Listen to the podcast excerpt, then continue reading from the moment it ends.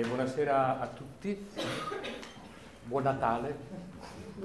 Sono sempre Matteo Zenati, qui c'è sempre con me tutto quanto lo staff della scuola di madrigali di Verona. Noi ogni mese ci troviamo a studiare un madrigale. È il quarto anno che questo gruppo alternandosi con persone che vanno e che vengono, però c'è anche uno zoccolo duro che resiste imperterrito. Si trova qui alla scuola civica con me a studiare questo speciale repertorio, cioè lettura, il madrigale italiano del Cinquecento. Abbiamo attraversato varie fasi e vari tipi di, di studio. Quest'anno stiamo attraversando la storia del madrigale a partire dalla nascita è un po' difficile dire il momento in cui è nato il madrigale, da quando è apparso più o meno della musica che ci assomiglia, che è stato intorno al 1520-1530, e stiamo attraversando le, le, annate del Cinquecento fino ad arrivare più o meno, arriveremo all'ultimo incontro in cui eseguiremo un pezzo, speriamo, del 1620-30 circa, che è un, già un periodo molto avanzato per il madrigale, era già fuori moda e già non se ne scrivevano praticamente più. Ho trovato uno degli ultimi libri ancora fruibili di madrigali e eseguiremo uno degli ultimi madrigali scritti alla fine di quest'anno. È il terzo incontro, come terzo incontro da calendario era arrivato il momento, è arrivato il momento di affrontare un madrigale di Andrea Gabrieli.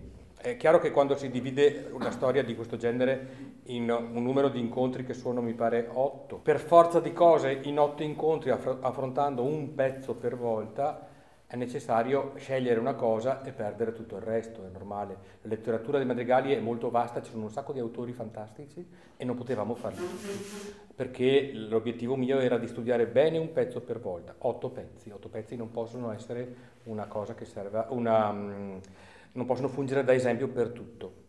Però ho cercato di scegliere delle cose che potessero essere un punto di riferimento per un periodo un po' più largo prima e dopo. Oggi tocca a Andrea Gabrieli e Venezia sulla metà del Cinquecento. Abbiamo toccato la prima volta la nascita del madrigale, abbiamo, ho proposto un madrigale di Philippe Verdelot, che era un francese trapiantato in Italia, che lavorò soprattutto tra Firenze e Roma, soprattutto Firenze. Abbiamo cantato un pezzo che viene da un manoscritto eh, fiorentino. Nella seconda puntata eh, eh, siamo andati a Ferrara a cantare un madrigale di Cipriano d'Erore, altro fiammingo trapiantato in Italia, che fu attivo tra Venezia anche e Ferrara e abbiamo eseguito un madrigale di Cipriano scoprendo tutte le difficoltà, difficoltà nuove che sono emerse con il progredire della tecnica di composizione. E questa volta invece ci spostiamo a Venezia, un po' dopo Cipriano, eh, affronteremo un libro, eh, un madrigale del primo libro di madrigali di Gabrieli, che è stato stampato nel 1566 e noi in realtà, io ho lavorato su un'edizione de, qualche anno dopo una mm, ristampa, perché la prima edizione non era reperibile, bisogna sempre fare i conti, io lavoro con gli originali di solito, non cerco trascrizioni, scrivo io i pezzi. Allora per lavorare sugli originali devo fare i conti sul fatto che siano reperibili. Allora questa seconda edizione di questo libro di madrigali era facilmente reperibile online, perché per fortuna si sta cominciando a trovare anche, si trovano delle fonti online. Prima di procedere vorrei fare eh, questa cosa come ormai si sta stabilendo come, ehm, procedi- come, modo di fare.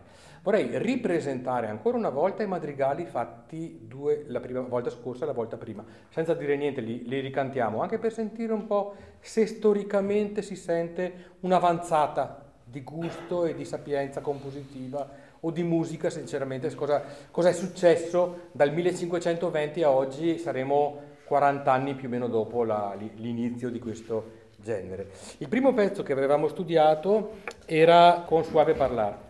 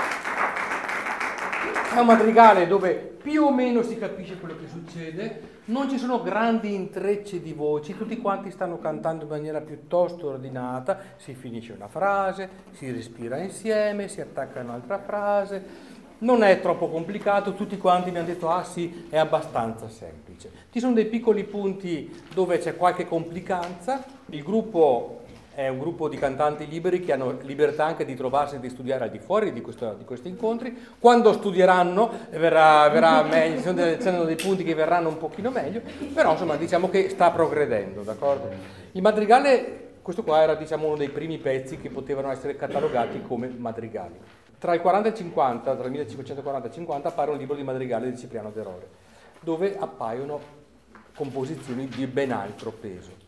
Noi ne abbiamo studiata una molto complicata perché mi piace affrontare le cose con difficoltà e adesso vi facciamo sentire il, madrigale che è stato studiato il mese scorso, Amor ben mi credevo, di Cipriano d'Erore, che è un madrigale che rappresenta invece una situazione piuttosto dolorosa e Cipriano cerca tutti gli artifici musicali per riuscire a rendere musicalmente questo stato di chi sta cantando.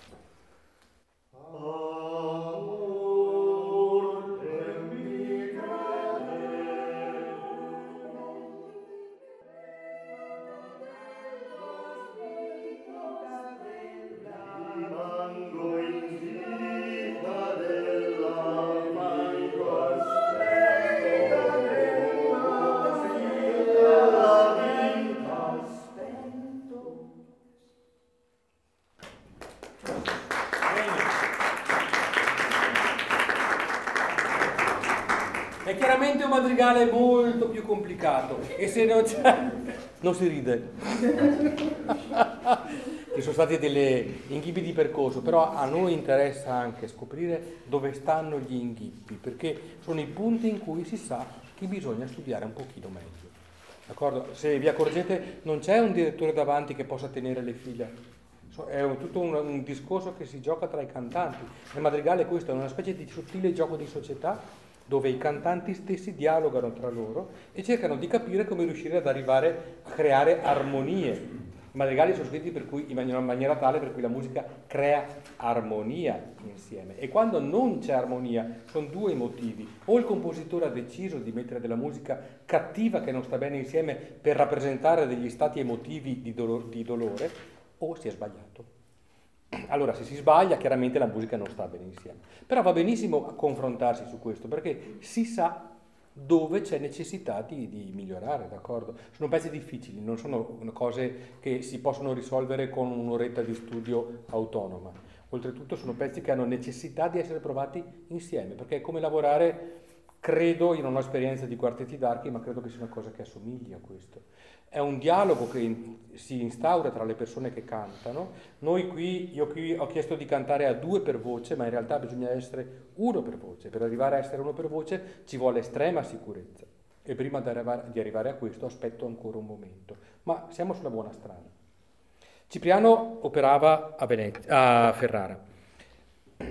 In contemporanea, in contemporanea, non molto dopo in realtà, succede che a Venezia appare in questa maniera piuttosto strana come succede nei, nei, libri di storia della musica, appare Andrea Gabrieli, questo genio eh, musicale rappresentante della scuola veneziana di, di, musica, che uno immagina scuola veneziana che ci fosse un, edificio, scuola di musica veneziana, uno va dentro e impara lo stile veneziano è quello che ci passano i manuali di storia della musica, no? c'è questo compositore che rappresenta la musica prodotta in quella città.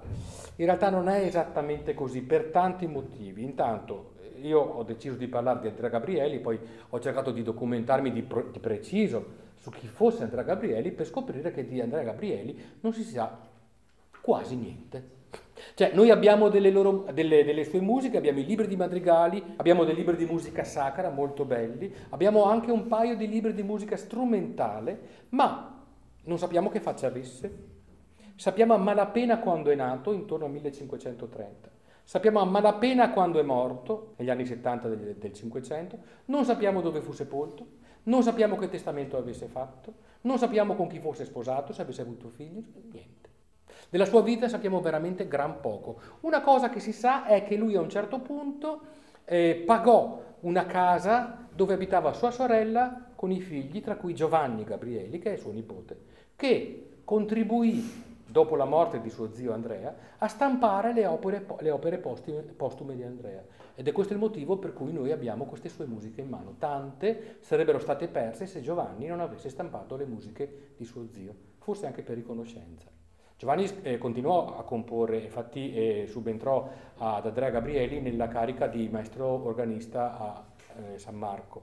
Una cosa sicura che sappiamo, perché c'è sul registro delle assunzioni della Basilica di San Marco, sappiamo che nel 1566 Andrea Gabrieli fu eh, nominato secondo organista di San Marco. C'erano due organi, al primo organo suonava Claudio Merulo, un altro musicista nato non a Venezia ma operante a Venezia, e mh, alla ehm, fuga del musicista precedente Annibale Padovano che aveva, eh, si era fatto assumere a Venezia per per suonare il secondo organo, dopodiché si fece assumere anche a Vienna, se ne andò prendendosi i soldi e scomparve da Venezia improvvisamente. Allora a Venezia si trovarono con un organista in meno e questi soldi spesi per niente e in, in Frate Furia assunsero Andrea Gabrieli eh, a, come secondo organista. E di questo abbiamo notizia perché c'è sul registro di San Marco. Di tante altre cose non sappiamo assolutamente niente. Non sappiamo neanche chi fu suo maestro.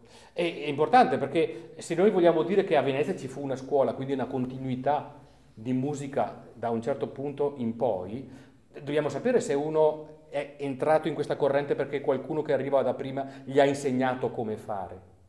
Mentre di Andrea non sappiamo se il suo maestro effettivamente fosse Adrian Villaert, che era il maestro di cappella per lungo tempo a Venezia sul, nella prima metà del Cinquecento. Un grandissimo compositore venuto dalle Fiandre, che eh, si stabilì a Venezia dopo essere stato in altre città italiane e divenne maestro di cappella a San Marco. Grandissima carica, influenzò moltissimo il linguaggio italiano eh, lui era un grandissimo compositore eh, specializzato nel contrappunto, come tutti i maestri che venivano dal nord Europa, erano bravissimi a combinare insieme frasi musicali con grande sapienza, sapienza compositiva.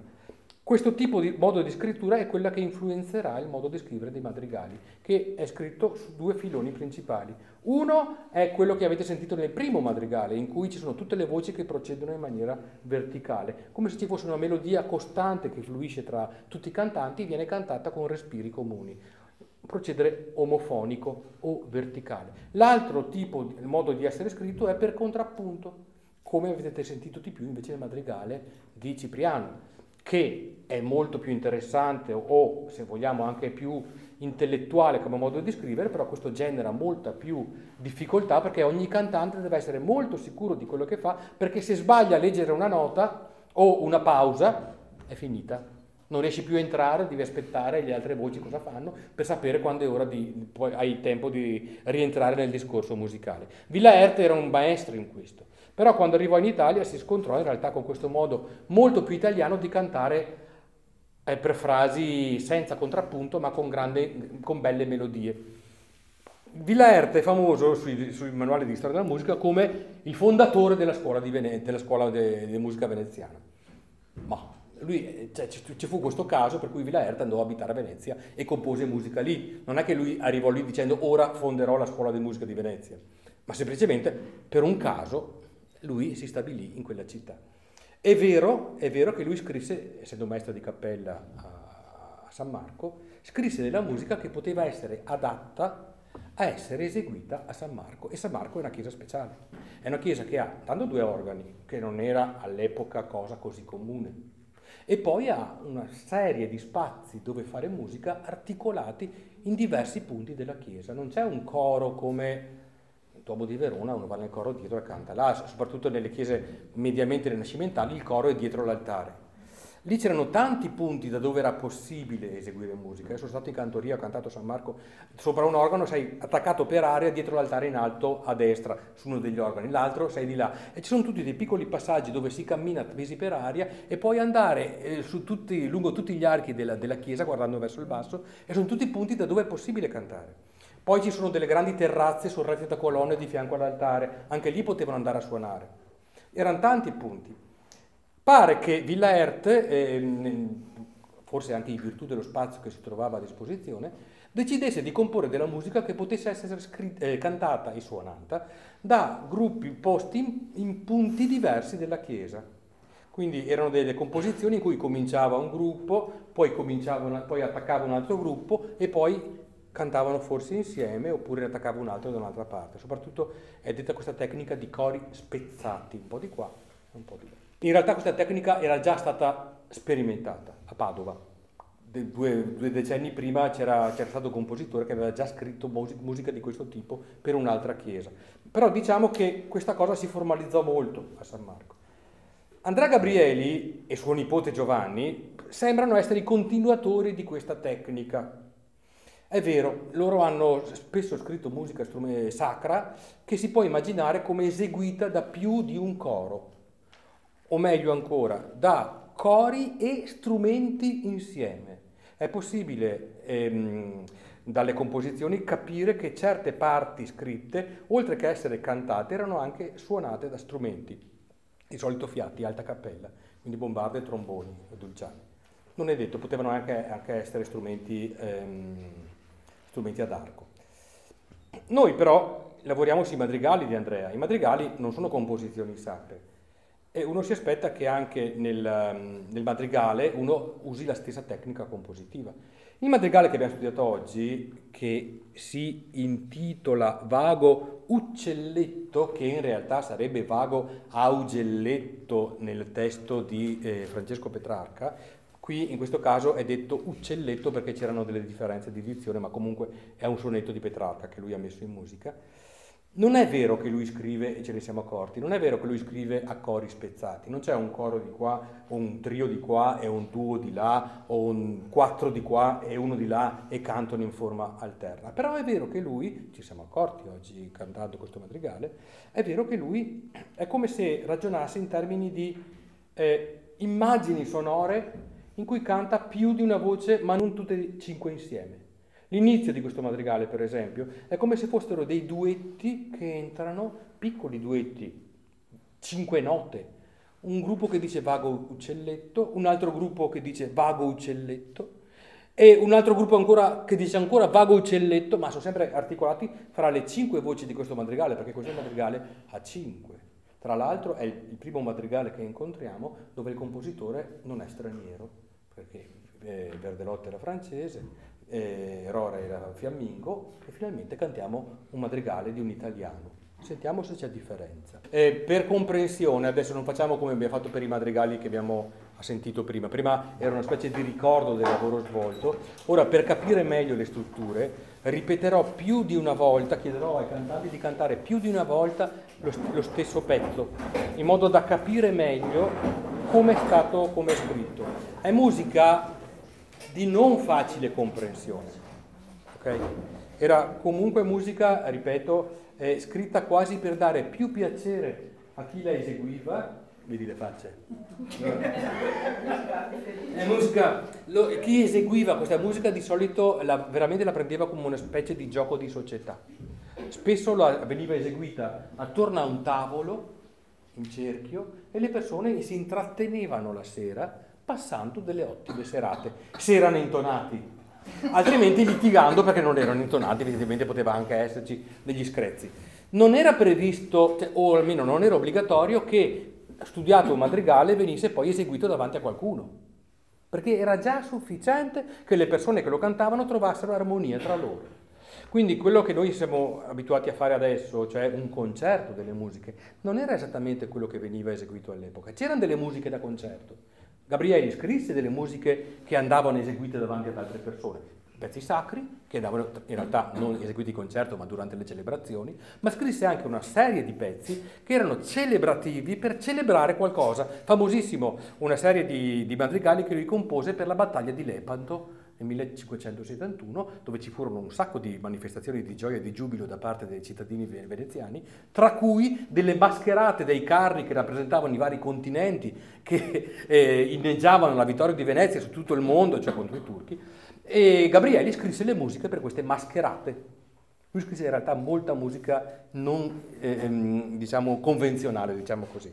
Allora, sentiamo l'inizio di questo vago uccelletto, d'accordo? E vediamo come funziona come com- vediamo come compone Andrea su un testo in italiano. Vago uccelletto che cantando vai, over piangendo il tuo tempo passato, vedendoti la notte e il verno a lato e il dì dopo le spalle e i mesi gai. Lui sta, si sta rivolgendo all'uccellino e gli dice guarda, tu stai lì che stai cantando, ma in realtà stai come piangendo e, e, rimpiangi il tuo tempo passato, come se avessi di fianco notte e inverno e rimpiangi i tempi passati e i mesi felici.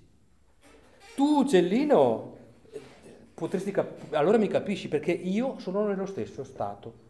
Eh, c'è questa metafora dell'uccellino che sta lamentandosi di qualcuno che ha perso, però dice tu l'hai perso e forse lo ritrovi, io invece che ho perso, in questo caso è Francesco che si lamenta della morte di Laura, io l'ho perso e non lo troverò mai più. Allora è un madrigale che sembra partire bene, va uccelletto che cantando vai, però subito dopo dice però, over piangendo il tuo tempo passato. Facciamo solo l'inizio, per cui i versi che corrispondono a vago uccelletto che cantando vai, over piangendo il tuo tempo passato. Vago uccelletto,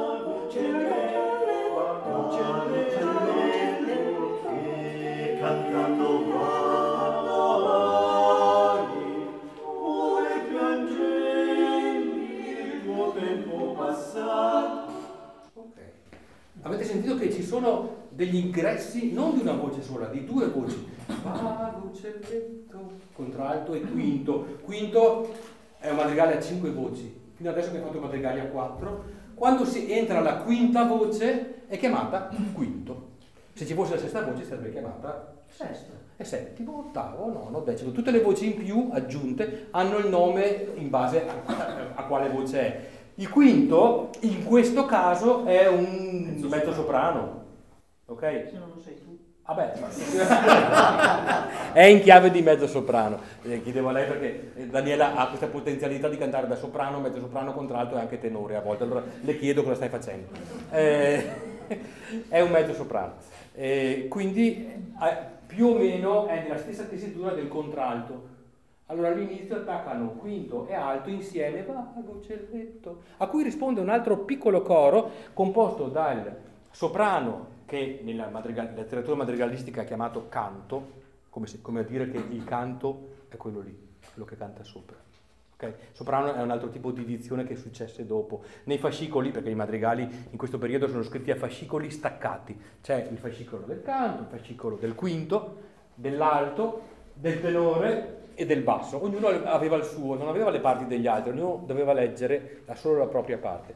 Allora, all'inizio c'è un duetto quinto alto, a cui risponde un duetto canto tenore, a un certo punto il basso entra anche lui e fa duetto con il canto ancora, e poi ci sono dei piccoli incisi che cantando vai, anche qua è cantato a due voci per volta.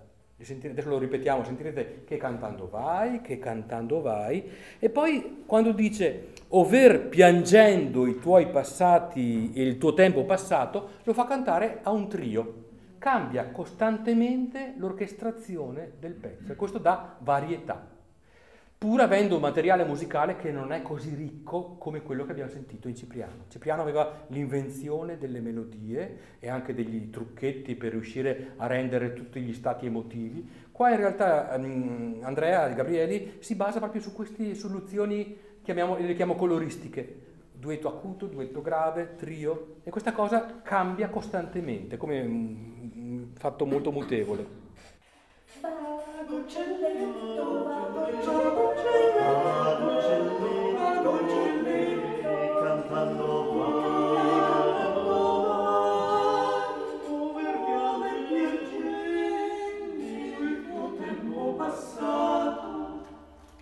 più o meno erano in due, perché in realtà è successo che, come capita ogni tanto, qualcuno parta un po' prima. Solito problema, non segui la pausa, partito. L'altra persona, eh, dico, stai troppo tardi, già, già andata avanti. La musica ha questo potere che quando sei partito non puoi fare freno a mano e tirare indietro, no, ci si vede al prossimo appuntamento. Comunque si capiva che c'era questa cosa qua. Cambierai un cantante, partiamo dai bassi? Grazie. Si arriva a questo punto, mi serve un basso, abbiamo deciso di fare questo gioco oggi, che man mano cambiamo un cantante per volta, così eh, facciamo in questa maniera qua. Si arriva a questo punto, vaga uccelletto che cantando vai over piangendo il tuo tempo passato, vedendoti la notte il verno alato. In questo punto Gabrieli decide di mettere invece tutte quante e cinque le, le voci a dire vedendoti la notte e il verno alato. Sta parlando di notte e di inverno. A questo punto speciale la musica diventa tutta scritta a note bianche. Nella musica una nota bianca rispetto a una nota nera di solito è più lenta. E infatti sentirete che a questo punto la musica diventa più lenta. Allora io mi sono interrogato sul perché, perché eh, già con Cipriano si, e anche già prima con Verdelotte si è scoperto questa cosa, i madrigalisti utilizzavano la musica per rappresentare le immagini che suggeriva il testo, cose dette madrigalismi. È classica citare Luca Marenzo che quando canta della parola monte mette delle note che vanno in su e delle note che vanno in giù, il monte. Quando parla di occhi mette due note bianche a rappresentare occhi. È una cosa che chi canta se ne accorge, chi, chi ascolta no perché è veramente una cosa molto cerebrale. E quando si parla di canto, la, mm, la sillaba canto è, ha un vocalizzo canto, per esempio, perché è il vocalizzo del canto. Quando c'è la saetta, saetta, come qualcosa che scocca rapida, il lampo, lampo, qualcosa che scende verso terra. Sono delle formule grafiche per rappresentare le, le, il concetto eh, dato dalla parola. Gabrieli non li usa, non abbiamo trovato madrigalismi in questo pezzo. Però, per esempio, quando qui sta parlando di notte, di inverno, le note diventano bianche. Allora io mi sono interrogato, diciamo che ho chiesto a, anche ad altri, ma può essere che per rappresentare l'inverno rallenti tutto come se si stesse ghiacciando? Può essere che il bianco rappresenti notte in bianco, la neve? Ci sono tante cose che possono venire in mente sul perché si rallenta quando si parla di notte, improvvisamente, vedendoti la notte il verno alato, e infatti dopo aggiunge e il dì dopo le spalle, e il dì che è rimasto dietro, e i mesi gai, e i mesi felici. Su mesi gai è chiaro che c'è un madrigalismo, a mesi gai tutto quando diventa gaio, felice, rapido. I mesi gai sono note nere, molto rapide. Anche qua sentirete delle sezioni eh, a, a due o a tre, vediamo se ce ne accorgiamo.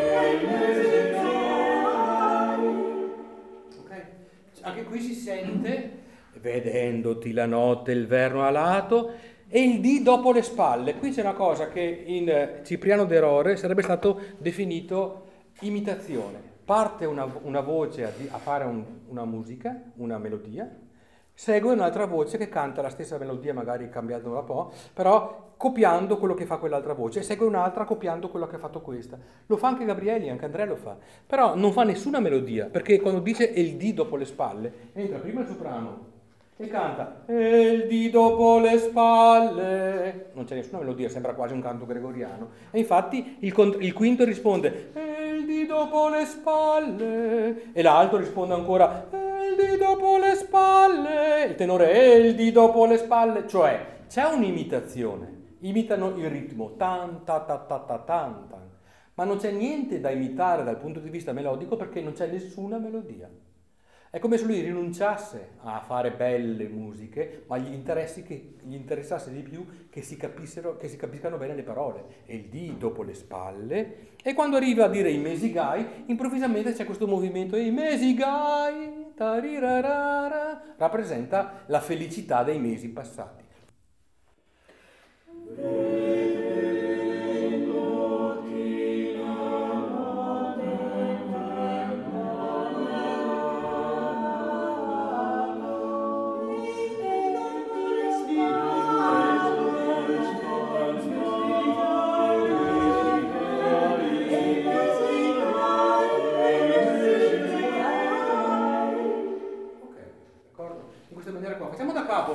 A, a fare affettino un madrigale poi uno perde di vista eh, com'è tutto quanto. Ricominciamo da capo, sentiamo come arriva qua.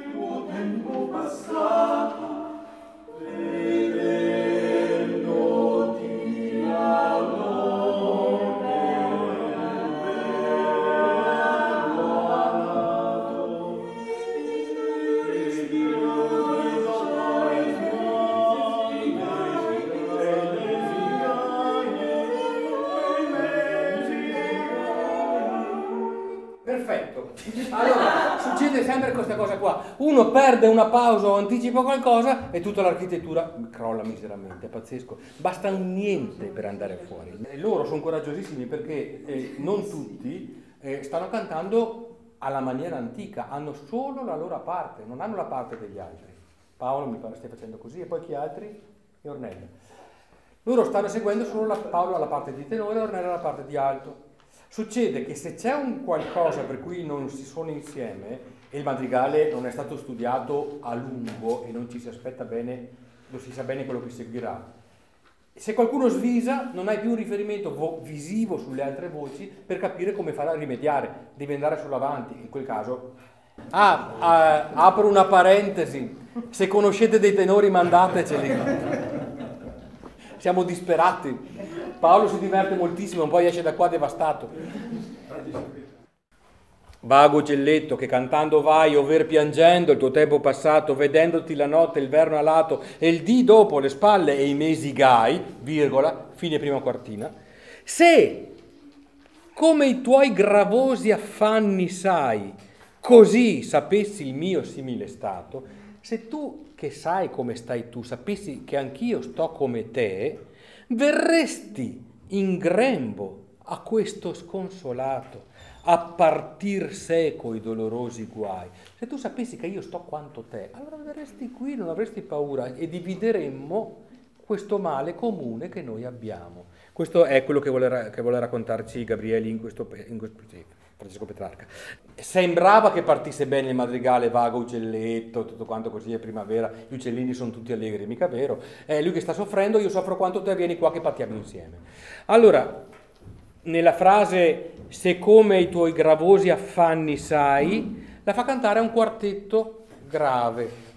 Così sapessi il mio simile stato, la canta un quartetto acuto. Continua ad articolare le frasi tra, tra gruppi diversi. Così sapessi il mio simile stato, qua lo cantano tutti quanti insieme verresti in grembo, la prima volta lo dice una volta a tre voci, verresti in grembo, ripete il concetto, lo canta a quattro voci, a questo sconsolato. Anche qua continua questo scambio costante di voci e di, e di elementi. Se sei tu nei tuoi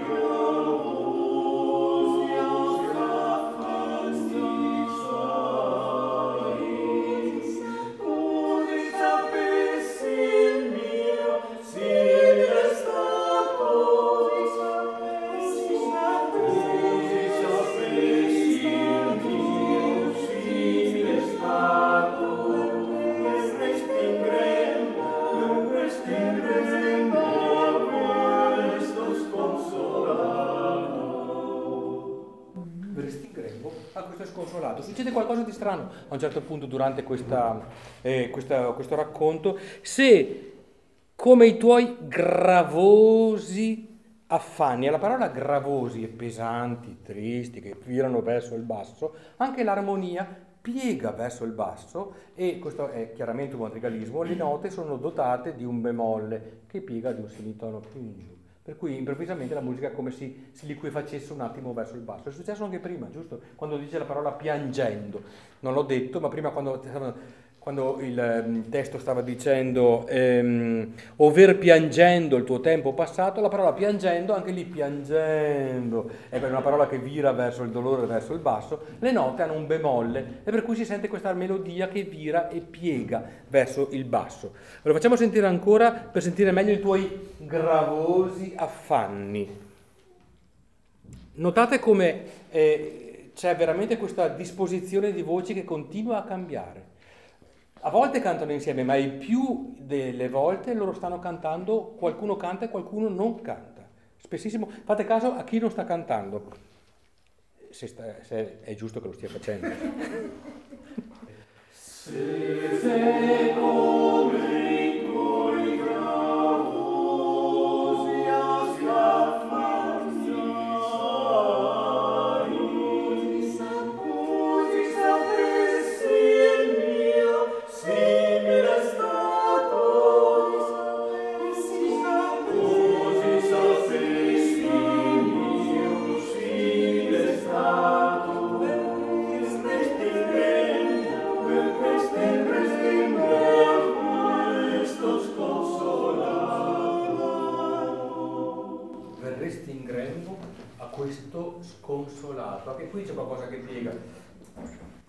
quando sta dicendo questo siamo a quattro voci e succede che a sconsolato appaiono dei bemolletti qua e là, sconsolato, e poi c'è una voce sola che è la voce del quinto, sconsolato, che anche questa è una voce che piega un po', d'accordo? Facciamo una cosa prima di salutare una voce, facciamo da capo fin qua. Ripeto molto perché sono, mi rendo conto, noi questo pezzo l'abbiamo studiato oggi e venerdì scorso. Io l'ho trascritto eh, voce per voce, per cui mi, me la sono cacciata nella testa in modo tale che dopo non me la dimentico più. Però questo è un tipo di musica che eh, all'esterno scorre via così velocemente che non si fa in tempo neanche a sentire gli effetti che ci sono dentro. E sono com- quasi convinto che in realtà a un secondo, a un terzo, anche a un quarto ascolto si possa cogliere meglio quello che c'è. Se a un certo punto mi tirate una scarpa in testa vuol dire che ho esagerato, d'accordo? Però fino a quel punto io insisto a, dire, eh, a far sentire ancora quello che questa musica ci racconta. Da capo. Mm-hmm.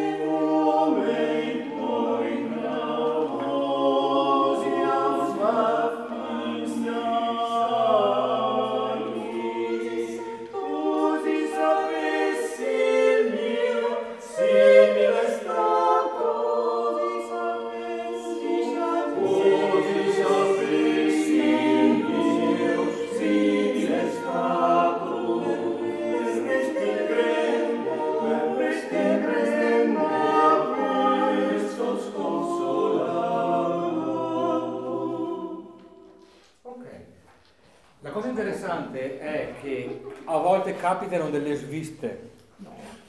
E a questo... E a, quest- a, volte. e a questo punto, anche per un ascoltatore che sa più o meno, comincia a sentire, ve ne accorgete? Che, che si neghi all'evidenza, comunque succedono delle cose. Ma è interessante in realtà anche il fatto di riuscire a rientrare perché io non credo, almeno fino a un certo punto della letteratura madrigalistica, non credo, ma anche si sa che è così, che i cantanti che facevano madrigali fossero professionisti. Era anche un modo, un passatempo, veramente un gioco di società in qualche maniera, che intercorreva tra persone che da un lato avevano la fortuna di avere in mano i fascicoli a stampa, che non è che fossero poi così diffusi, dall'altro che avessero la capacità di saper leggere questa musica e di leggere anche le parole. E non credo che fosse una competenza del tutto diffusa. Però, eh, dati questi parametri, diciamo che per un certo gruppo di persone questo era un modo di passare il tempo. A un certo punto il madrigale diventa un genere e da eseguirsi di fronte soprattutto a corti o a persone altolocate e allora a quel punto i cantanti o i, mu- i musicisti che eseguivano questo genere cominciano a essere pagati per farlo e quindi diventano professionisti. Celeberrimo è il caso del concerto delle dame di Ferrara, lo cito sempre perché è uno dei più famosi, eh, erano delle cantanti e strumentiste insieme, cantavano e suonavano il liuto, cantavano e suonavano l'arpa, cantavano e suonavano la viola da gamba ed erano pagate dal duca Alfonso II per eseguire musica nel palazzo, ma solo per lui, infatti la musica che loro facevano era definita musica riservata, non potevano sentirla fuori, anzi il, il bello di questa musica era che era eseguita solo per una ristretta cerchia di eh, nobili o amici del duca che potevano ascoltare. Noi abbiamo la fortuna di avere eh, le stampe di queste musiche, per cui in realtà non è più riservata perché viene eseguita ed è possibile eseguirla anche di fronte a un pubblico più ampio e goderci di questo repertorio che tra l'altro è molto bello. Ehm, è molto speciale perché è eseguito proprio per delle cantatrici professioniste. Siamo arrivati alla fine della prima parte di questo madrigale quando dice a partir seco, a partir seco i dolorosi guai. In realtà questo madrigale è suddiviso in due grandi sezioni, prima parte e seconda parte, come spesso capitava nella letteratura del tempo, perché spesso si mettevano in musica sonetti. I sonetti sono composti da due quartine e da due terzine. La prima parte di un madrigale metteva in musica le due quartine, la seconda parte del madrigale metteva in musica le due terzine, quindi era leggermente più corta.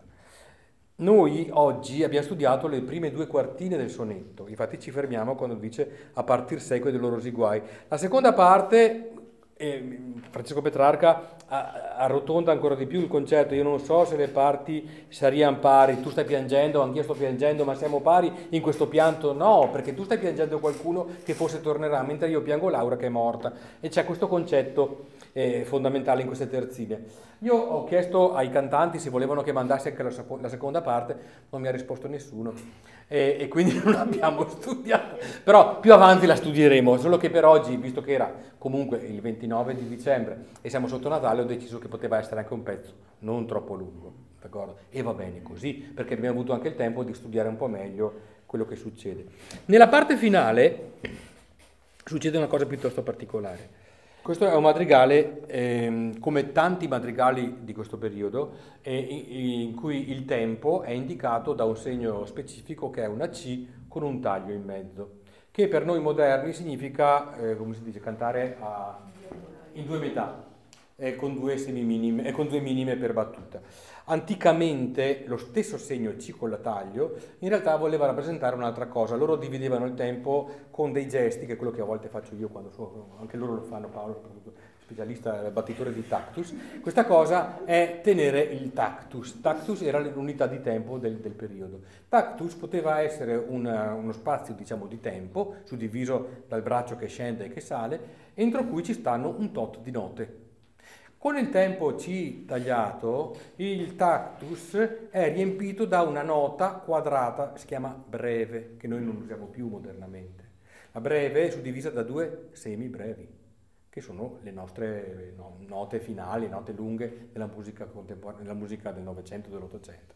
Per cui in questo gesto c'è semibreve semibreve, ogni semibreve è divisa in due minime, non voglio fare teoria musicale, ma minima, minima, minima, minima, sono quattro minime, eccetera, eccetera, eccetera. Gabrieli usa questo tempo C tagliato, che è un tempo, eh, diciamo, usatissimo nella prima metà del Cinquecento.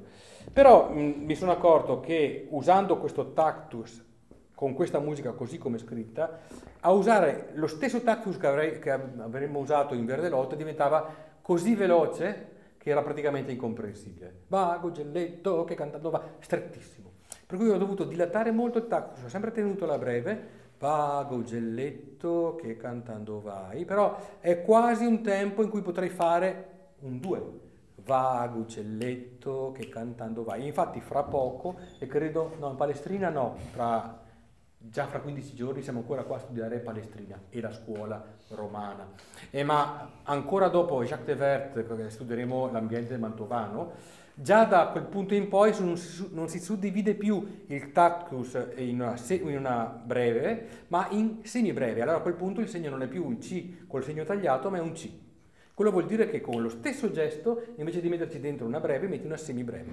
Quindi puoi mettere dentro note più rapide. D'accordo? Questo madrigale è un po' a ponte. È indicato con tempo alla breve, ma per poter riuscire a fare decentemente e con agilità tutte le note che sono scritte dentro, bisogna tenere un tactus molto lento. Ok? Qui in fondo siamo arrivati alla fine, a partir seco, a partir seco, a partir seco, lo dice tre volte, quindi vuol dire che è un concetto, quando uno ripete una parola vuol dire che vuole che si capisca bene, sto dicendo a partir, cioè in questo caso vuol dire a condividere insieme eh, i dolorosi guai, per come è scritto senza cambiare tempo, ma per come c'è la scrittura musicale, per come sono suddivise le note, si sentirà come un tempo invece in tre.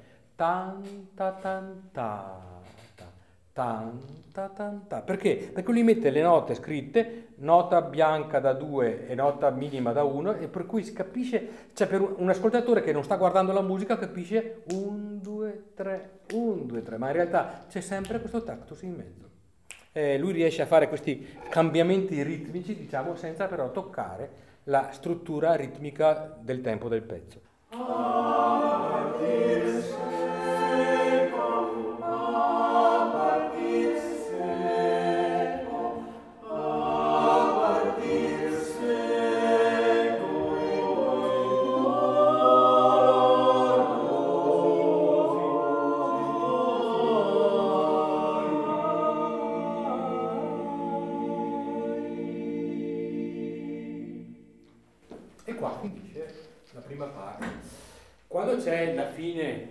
discorso c'è sempre una voce che fa una cosa chiamata cadenza, in questo caso è l'alto che ha fatto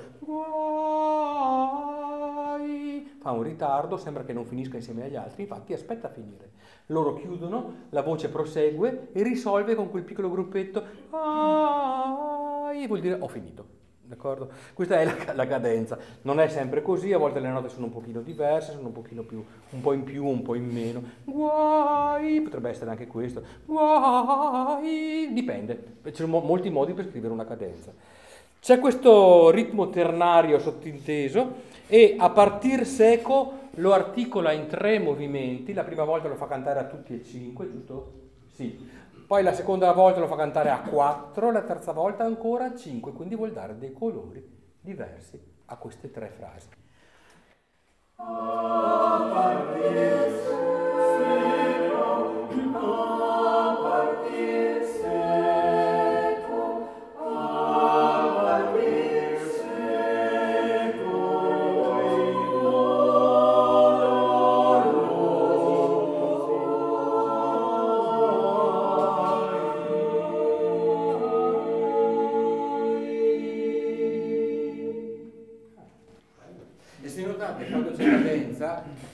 Cadenza si subisce gli sguardi di tutti gli altri perché loro devono capire, dall'alto, in questo caso Cecilia, quando è ora di chiudere.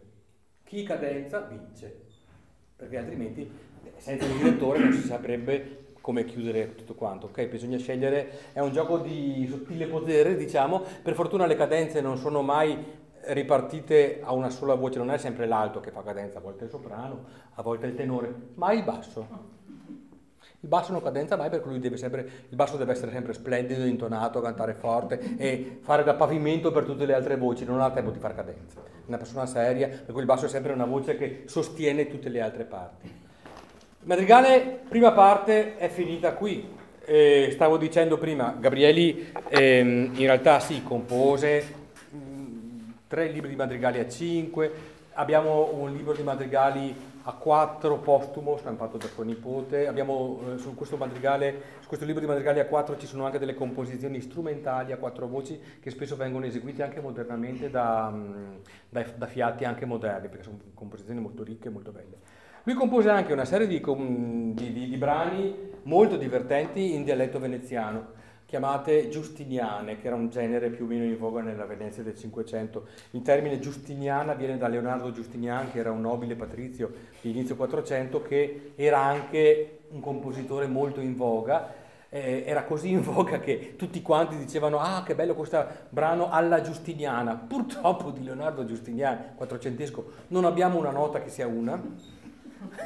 Zero. Sono i testi suoi molto belli in una lingua che è una specie di veneto, sono veramente molto belli da leggere, erano tutti testi cantati, non c'è una nota. Eh, per cui non possiamo sapere assolutamente come lui cantasse. Abbiamo degli echi delle sue musiche in certe altre composizioni in cui pare che certi suoi temi siano stati presi e appiccicati su altre composizioni, ma di lui scritto c'è niente.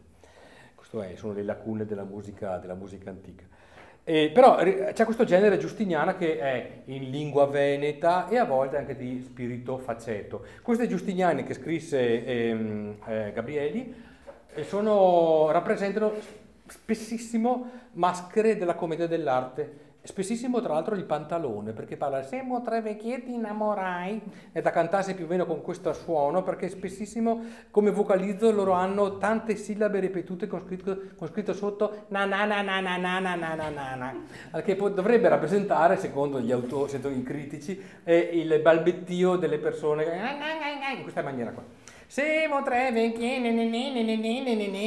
li ho cantate varie, devo dire che sono piuttosto deliranti, e fa venire in mente veramente il personaggio di Pantalone.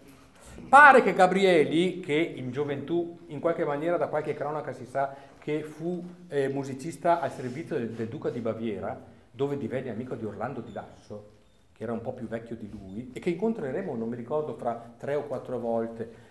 Orlando di Lasso è una miniera incredibile di musica pazzesca che scopriremo più avanti, e di Lasso stesso scrisse delle cose piuttosto bizzarre. Gabrielli pare che là interpretasse la parte di Pantalone in qualche commedia su, in Baviera. Poi arriva in Italia, in realtà divenne il maestro di cap- organista di San Marco, credo che dovesse stare un pochino più serio, ma a quanto pare era un tipo che si prestava anche a cose di questo tipo. Le sue composizioni veneziane sono molto buffe. Scrisse anche un altro libro, anzi, scrisse dei pezzi per un libro intitolato Greghesche, che sono delle composizioni scritte in un veneto con influsso greco che dovrebbe rappresentare i greci che abitavano a, Venezia, i mercanti greci, che imparavano a parlare il veneziano, però con todo un influsso un in questa maniera qua, ma i palai. Cioè è veramente molto esotico come, come, veneziano. Si chiamano greghesche questi pezzi. Lui compose con questa lingua un lamento per la morte di Adriano eh, Villaert, sassi e palai e palui, ed è veramente un testo che è molto difficile da comprendere perché a un certo punto per dire grande dice megalos Oh, megalo scordoglio, dice, oh che grande cordoglio. Eh, proprio è spudoratamente un, un, greco, un veneziano con influsso greco. E lui scrisse il lamento per la morte di Villaert, che era suo maestro, chissà, non lo sappiamo, però abitava lì ed era lì a San Marco quando c'era Gabrieli, si erano conosciuti. E quando morì, Gabrieli compose in greghesco eh, la, la, il lamento per la morte di Villaert. Abbiamo finito il madrigale, la prima parte, la seconda parte in un'altra vita. Adesso vorrei eseguirlo tutto quanto da capo a fondo, un paio di volte ancora, per capire adesso come si articolano tutti questi colori messi insieme, a 3, a 2, a 3, a 5, 4 bemolli. Vediamo tutti questi effetti messi insieme se a un pubblico che non ha mai sentito, tranne stasera, questo madrigale, è più comprensibile tutto quanto. Vago gelletto,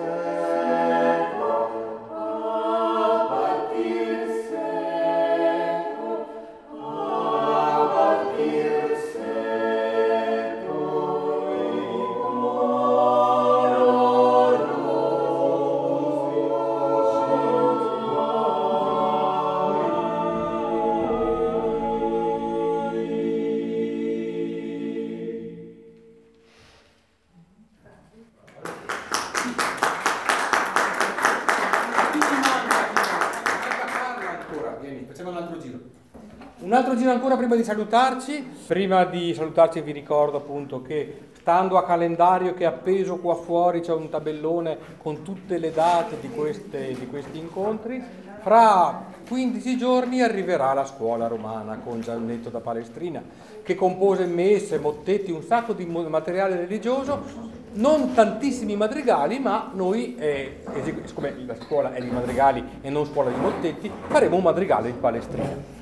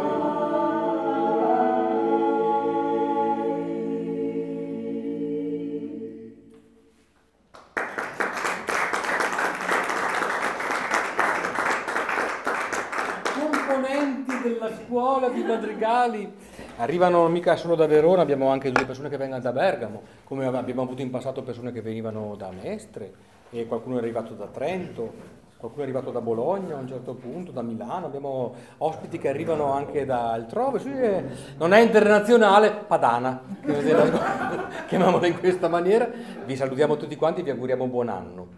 E poi se volete ci vediamo più avanti a, a, a, metà mese e proseguiremo fino alla fine di maggio. Noi stiamo pro- progressivamente ripassando, tenendo ripassati i materiali scorsi, perché vorremmo alla fine dell'anno fare un concerto con tutti i brani fatti, vedremo un po' come, come andrà. E vi ringraziamo di essere venuti, saluto e ringrazio tutti quanti i, i, componenti. Se conoscete tenori mandateceli, perché siamo veramente disperati, non tanto per Paolo, perché... Eh,